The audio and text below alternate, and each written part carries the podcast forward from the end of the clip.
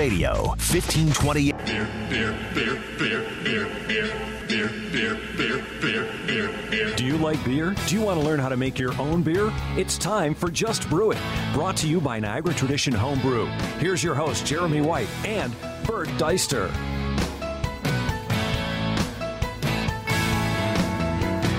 Good Saturday morning. Welcome to Niagara Tradition, our show Just Brew It, and uh, online nthomebrew.com at NT Homebrew or tweet the show at NT Just Brew It. My name is Jeremy White, and with me is Bert Deister. Good morning. morning.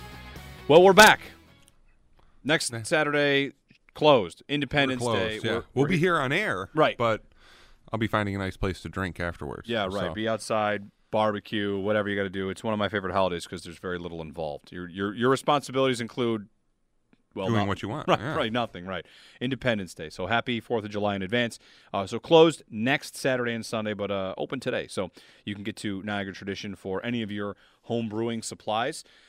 Lots to get to today in regards to with regards to uh, spontaneous fermentation, summer seasonals, um, yeast options. Our question of the week is going to be about pellet and grown hops. But uh, when it comes to hops for grown hops, beginning to flower, right? We're seeing Yeah, a lot no, of people in the area. A lot of people who have established plants are starting to flower now, so you can start to see where your clusters of cones are going to end up. Um, and they're really nice, a little white, maybe a little bit of yellow in their flower, and so it's a nice time.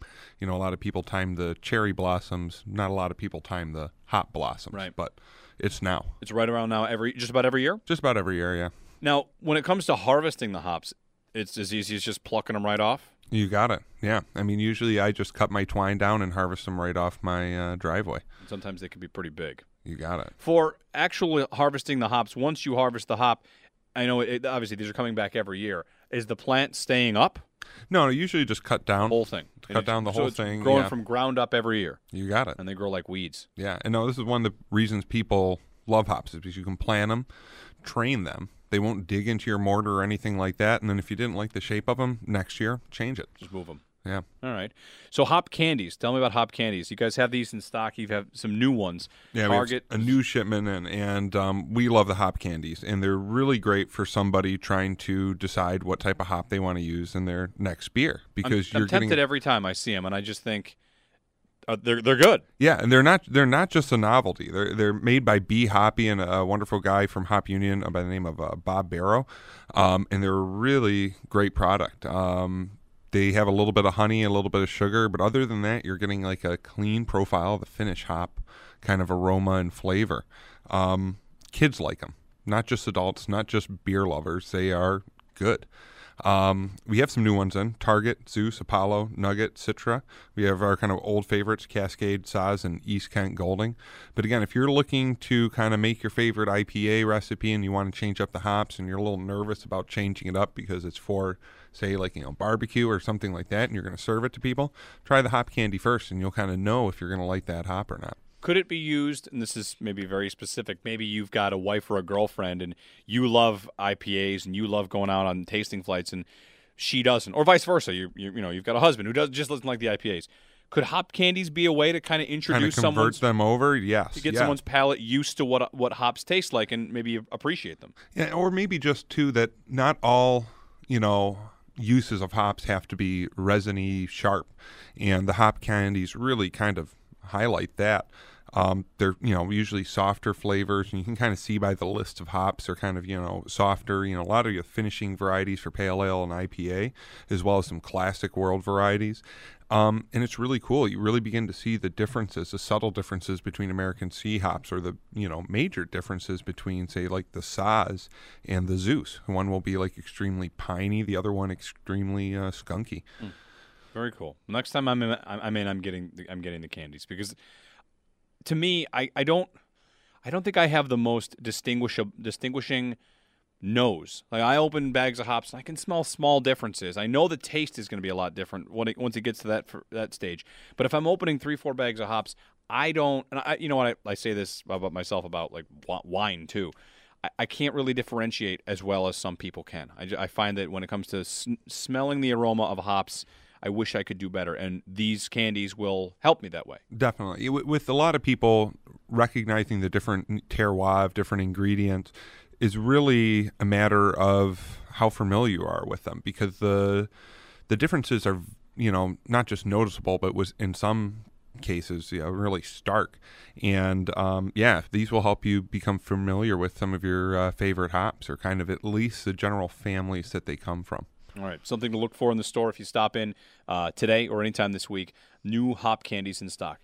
Want to talk about today spontaneous fermentation. Yep, that's what we went for. We talked about it last week. We talked about making lambics, um, and we at the store decided to go with a spontaneous fermentation. So we uh, did both a, uh, we did a single mash, took half the mash and let that spontaneously ferment on its own. Sparged the other half and let that begin a spontaneous fermentation. We don't know if we're going to blend them back in. We're treat- treating them as separate beers right now. Um, but it was really some great smells. It looks quite gross, but really some great smells off there. And even though all we did was rinse it with some water, completely different smells coming off the mash tun than coming off the uh, the kettle. When you so when you say spontaneous fermentation, you just mean you're you're letting You're letting the, the bacteria and yeast naturally on the grain or in the air in the case of the you're just taking kettle, your chances. yeah. It's a roll of the dice. You get You two it. different strains to take over two different. probably many different strains. Yeah. And with both of them, uh, we're going to kind of hit the, uh, you know, we already have um, kind of hit the stop switch. So we've we've unleashed these beasts on our beer, and we're going to wrangle them back in by boiling it. So any alcohol created now is not going to be utilized in the final product, but a lot of the flavors that they've created over the past couple days have. Now, if you want to try something kind of wild or funky at home, and and this is a question a lot of people asked us. They said, "Hey, you know, I've done tons of lambics. I've never measured my pH. Do I need to be worried?" And if you're doing a closed fermentation, so if you're brewing traditionally, and then inoculating the beer with a known species, you don't have to worry about you know outside contamination. Um, and Wyeast has offered um, three different new seasonals here for the summer, uh, and two of them especially will really, all of them really fit the you know kind of Belgian style, but two of them especially will kind of highlight you know those funkier flavors, and that's the saison Brett blend. So you have a yeast from cerevisiae as well as a yeast from Brettanomyces. They have a Bière de Garde, which is going to be all cerevisiae, and then they have a farmhouse ale, which will again be kind of your traditional yeast, but a bit wilder than you're used to. So still retaining some of those wild properties of high attenuation, um, low flocculation, and uh, some really nice esters. So when you're saying you're boiling it again, basically wherever you put this, if you wanted to do one of these at home, you you you want bacteria in there. So Yeah. you don't you're not worrying about you're not going to poison anybody because Well, that's why you wanted to, if you were were harvesting wild, you wanted to get below, uh, f- you know, a four point five. We got just below four, um, with our mash, and we were happy with that. right below is the band-aid stuff we talked about last or I'm sorry, above would we give the other, the other stuff? Well, no, the uh, when you're above the 4.5 pH, you risk, um, you know, the primary one, E. coli, or there's many different E. coli's, but Ectoderm E. coli, um, you know, culturing in Right. your beer. But keeping that low pH prevents that. Um, with our thing, again, we're pasteurizing it, not because we're worried about the cultures, but just because we're worried about our equipment right. um, and spreading these bacteria and funguses to our beers down the road. So you say looks gross, smells good. What will it look like? How do you know that you've got it right? It'll look gross and what does that mean? Well, I tweeted a picture this week, and I'll kind of retweet another one on the store. Just brew it account or the NT? I will from the NT just brew it this uh, after the show here. Um, with ours, I mean, it's always going to be a little bit different, um, and kind of this is what I, you know what we saw this week was kind of what I've normally seen, which is something they call a like flor, which you really associate with more with wine, uh, barrel aged wine, which is uh, a yeast that forms like a pellicle, uh, white pellicle. And if you've ever had your airlock fall off on your secondary, you might have seen a flor. Uh, we tell people all the time, "Oh, try to remove it with a you know a tablespoon and try to you know just rack from underneath it." And you know it's actually a, a yeast, and um, that's what we've kind of seen dominant in ours, as well as some of the foam coming up has also had a uh, slimy consistency, and that's often um, due to the protein created by bacteria. Um, so that's either Pediococcus or Lactobacillus or Acetobacter, hopefully not Acetobacter, uh, growing in there as well. I think I rented the pellicles one time. The, uh, that one time I was dry hopping with the uh, the nibs for the, chocolate, Mm-hmm. and that started to form a film on the top. It kind of looked a little bit like a spider web almost, like it was Yeah. like cotton got in there, and that that'll produce off flavors for you if you right if if, it sits in your beer for too long. Well, in your beer, off flavors, in our Belgian beer, Right. those are the flavors That's we're going want, for. right. So yeah, it's all a matter Right. of uh, Mine opinion was, uh, there. geez, I don't remember what it was. And, but it was definitely off flavors in my case. Yeah. Okay, so usually usually the pellicles towards the end of the fermentation won't produce much. There's just not much nutrients there for them to consume, so you don't get a lot of flavor in the beer. So looks gross, smells good, and then these summer seasonal yeasts, the ones you mentioned, are ones that will like this is the alembic seems like a process process that's going to give you so many more flavors than really most beer varieties. You got it, and, and they're really multidimensional. So not only do you have unique ingredients as far as like you know toasted malts and stuff going into them, um, you have unique yeast, and then you have this whole other array of microbes that give each beer you know its own you know special flavor. And this is why Belgian breweries are so protective of the cultures, and a lot of breweries now um, sterile filter the beer and bottle it with champagne used to kind of protect their strains. So if you're a home brewer doing this, this is not the kind of thing that you can probably hit over and over again. You're going to have a Oh, yeah. batch, and that's your batch. Yeah, that's your best. I've had some customers have some great luck. Um, I've saved the cultures. I've never reused them. I have to be honest about that. Um, but we've had a lot of customers uh, take these spontaneous fermentations and save them in a yeast starter, just like you would if you had purchased, you know, like a seasonal pack of Wyeast and you wanted to hold on to it.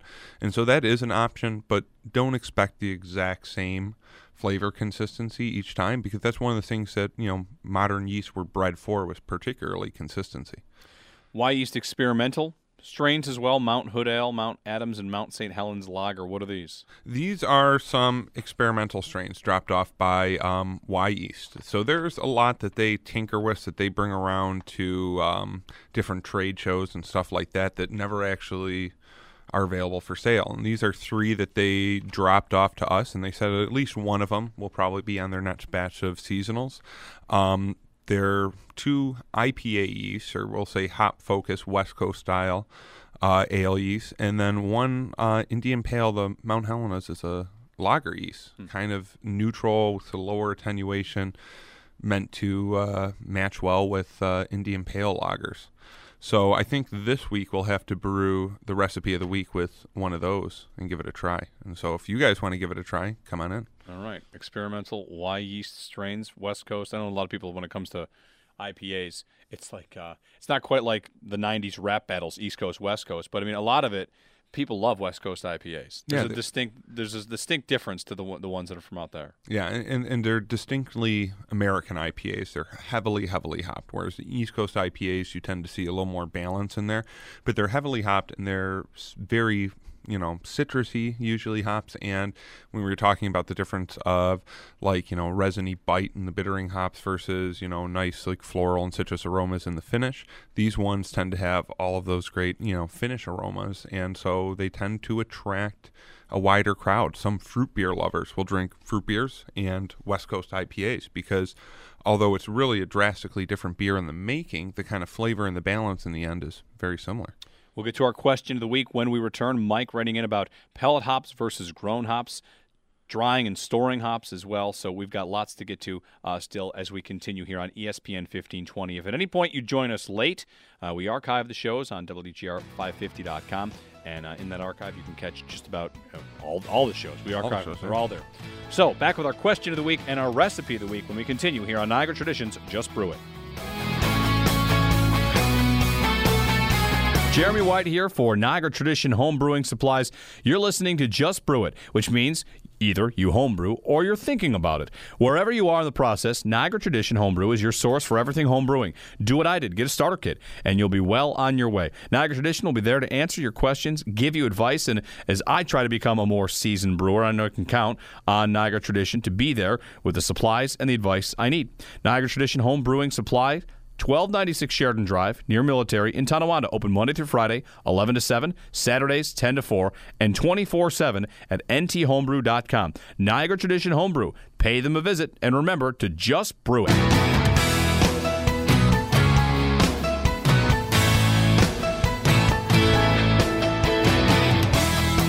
All right, back here on Niagara Traditions, Just Brew It. Open today, closed next weekend, Saturday and Sunday.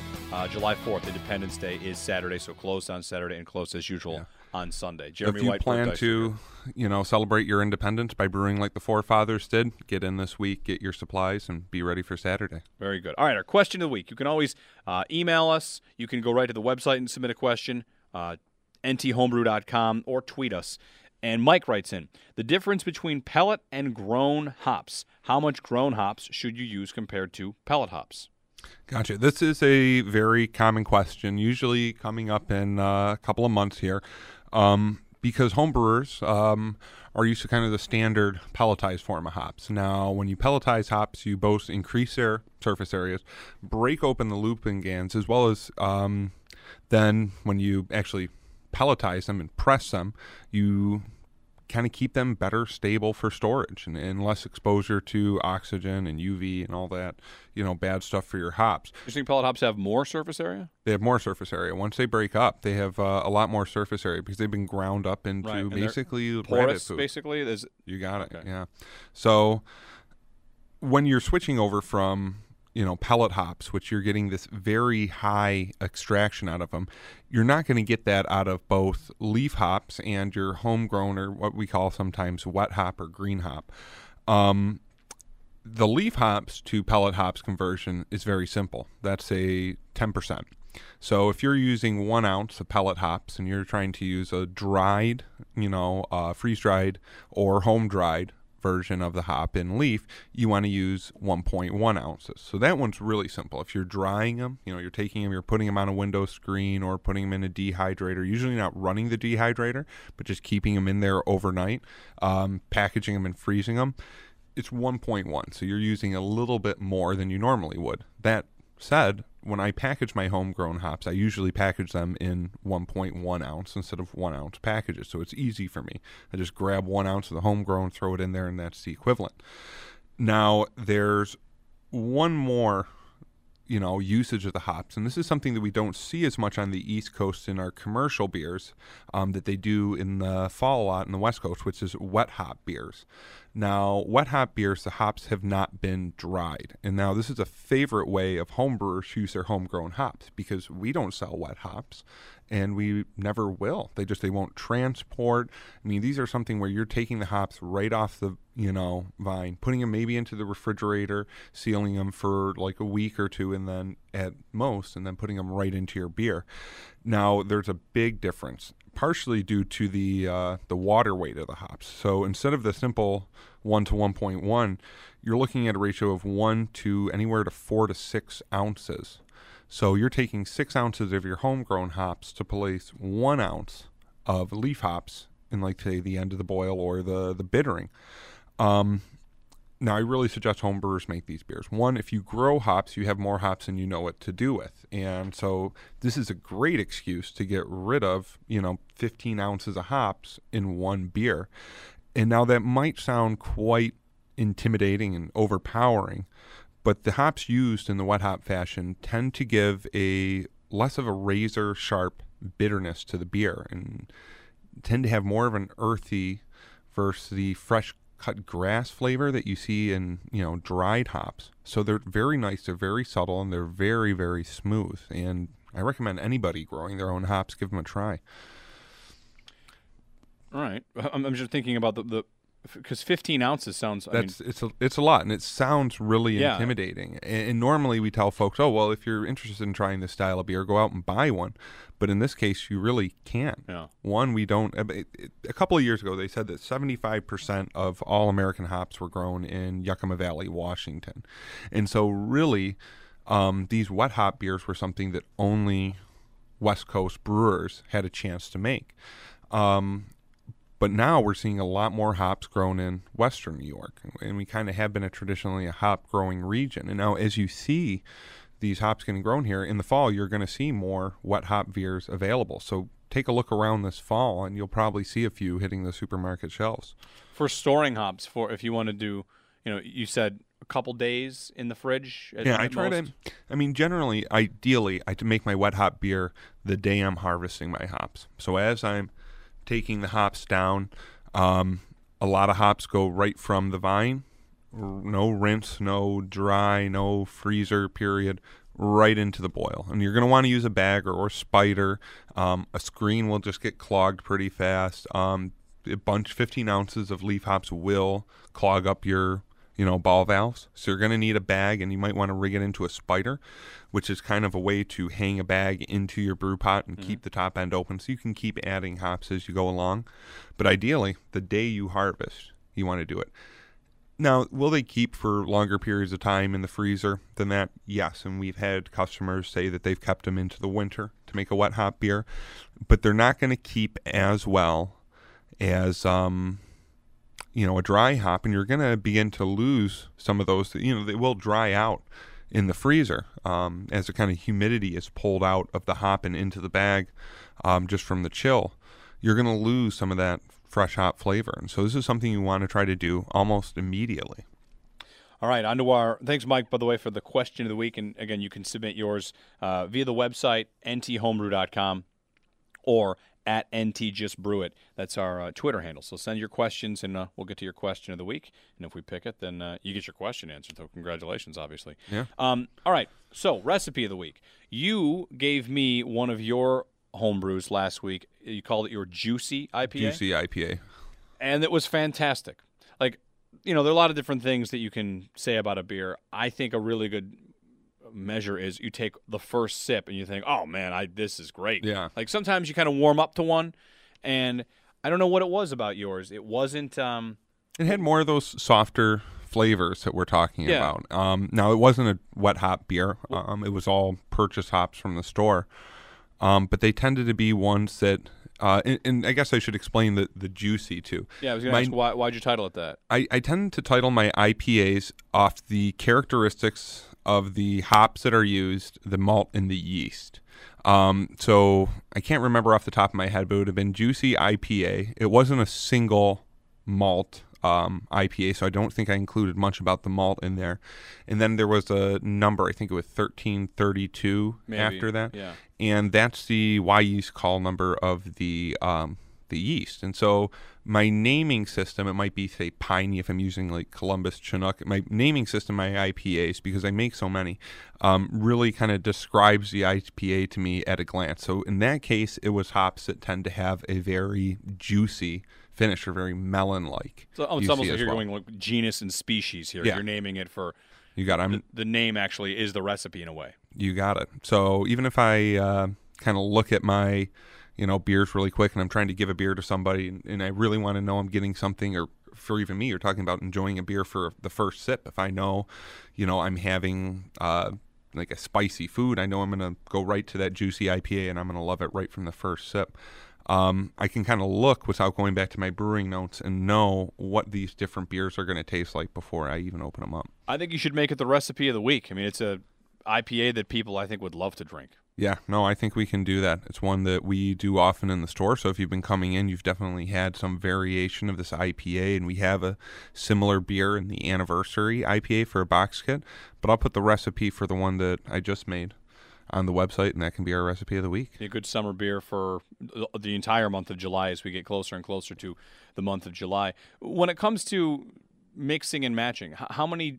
I don't know. Do you, do you find that different hops work better with different malts? Like, are there pairings that you that you, You can found? squeak them around, but there's some definite really good pairings. In the case of that juicy IPA, it has um, Belgian aromatic malt in it, as well as some light toasted malts, which give a very almost honey-like flavor to the beer. So you have these citrusy, soft, kind of melony hops, as well as some kind of honey in the background.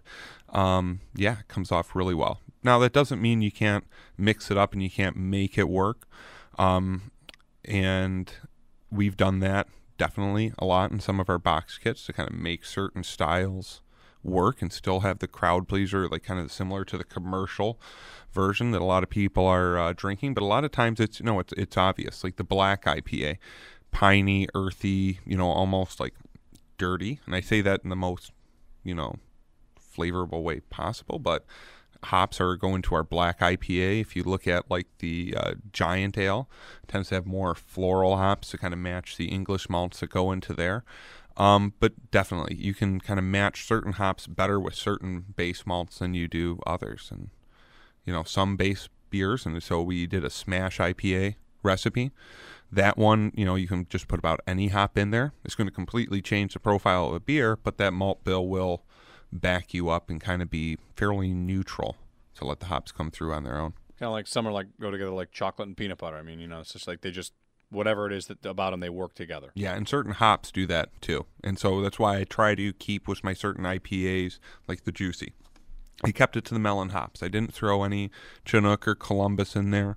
Didn't put in lots of uh, Citra or anything that has like an intense grapefruit. And I wanted to keep it kind of soft and mellow. And so that would German Nugget, I think, was one Yeah. of the finishers, as well as Simcoe has a very you know soft. Some people get a little bit of onion out of it, but Hmm. you know a lot of people find it very melony and Right. juicy. The melon hops would seem to me to be a, a pretty solid go-to for summer, really more than any other time of year. Oh yeah, and there, there's uh, a couple of new ones out there as well. I think we have Equinox, which is one that is uh, really melony that we've had for a while. The German Nugget has always, I think, been a very overlooked hop on the uh, brewing scene. Except you have Tröegs, which has done its you know single hop Nugget Nectar, which is really popular. And so if you're looking for a beer that kind of capsizes that, like you know melon characteristic. Go ahead and try that one. And the other one is uh, Flying Bisons. And, and actually, the reason I brewed um, that juicy IPA is because we had Colin Herzog on here, you know, a couple of months ago now. So it kind of shows you the turnaround and kind of, you know, tasting to planning to brewing to serving to tasting to serving to your friends because recipe you of the yeah, um, to recipe of the week. Um, you know, they were brewing the day I was in there talking to him down by the river, and uh, really enjoyed it. I've consumed several four packs since um, until the juicy IPA, you know, got bottled and finished. So And which one's that from Flying Bison? down by the river. Down by the river. Gotcha. Okay. I, w- I thought you said you actually met them down by the river, but well, in their new location, kind of did. Yeah, I it's mean, down by the harbor, you Yeah. know. But yeah. Very good. All right. Well, recipe of the week. Check it out. It's uh, Bert's own juicy IPA, which I can uh, vouch for. It was fantastic. I had a ice cold one on a kayak out in the middle of a lake, and that's like that's the best place to have it. I'm telling you, it's just it, it was fantastic. It hit the spot. All right. So again, reminder: uh, new hop candies in stock. Open today. Not open next Saturday on July 4th. Closed on July 4th weekend. So, uh, you know, if you're going to get some brewing supplies, today's a good day, as good a day as uh, as any. So get to Niagara Tradition Home Brewing Supplies, located on Sheridan Drive, right uh, near the sh- corner of Military. I always ask 1369, 1269, Twelve ninety six. 1296. I knew the numbers were in there. It's you know, it's it's Sheridan Drive. You, you know, if you Usually have it off the tip of the tongue. I'm was- always impressed. I was going to say, if you're listening to the show, chances are you do know where it is, right? I mean, you're you're, you're a Yeah. home brewer. If you've been uh, brewing in Buffalo or just have been a beer enthusiast in Buffalo, you've probably been through the shop at least once. But come on back in. There's always changes. We're always trying to find new stuff, change up what beer we have on tap. And, and is that to- lambic available for people that wanted to try it, or when will that be? Do you think? Um, well, we just talked about the the progression of a recipe of the week. This one we'll say we'll give a little bit longer because it's going to ferment for a while, as well as we're going to kind of try the you know two different batches and, and possibly even blend them. So this might be one to look for in the far future. To give you an idea, I have a lambic that I've been uh, enjoying this summer, a framboise, a raspberry made with like local raspberries, and actually the culture cultured off of local raspberries you know, that we handpicked. Um, and that's been uh, in the brewing aging process for about three years. If you've got, And it's really just hitting its yeah, prime. you could kind of like have like a frozen yogurt machine, like flavor A, flavor B, and then the middle one would be the blend of the two. There you go. Million dollar idea. I'm just, you know, Yeah. I'm thinking outside the box. All right, Bert, thanks very much. Thank Uh, you. Get to Niagara Tradition today. Get your supplies. Have a good 4th of July. We'll be on the air, but we won't be uh, in the store. This is Niagara Tradition. Just brew it, reminding you to Go brew yourself. beer, beer, beer, beer, beer, beer, beer, beer, beer, beer, beer, beer. You've been listening to Just Brew It, brought to you by Niagara Tradition Home Brew. Whether you're a seasoned brewer or just want to get started, visit them at 1296 Sheridan Drive in Tonawanda or online at nthomebrew.com. And be sure to tune in next week for another episode of Just Brew It.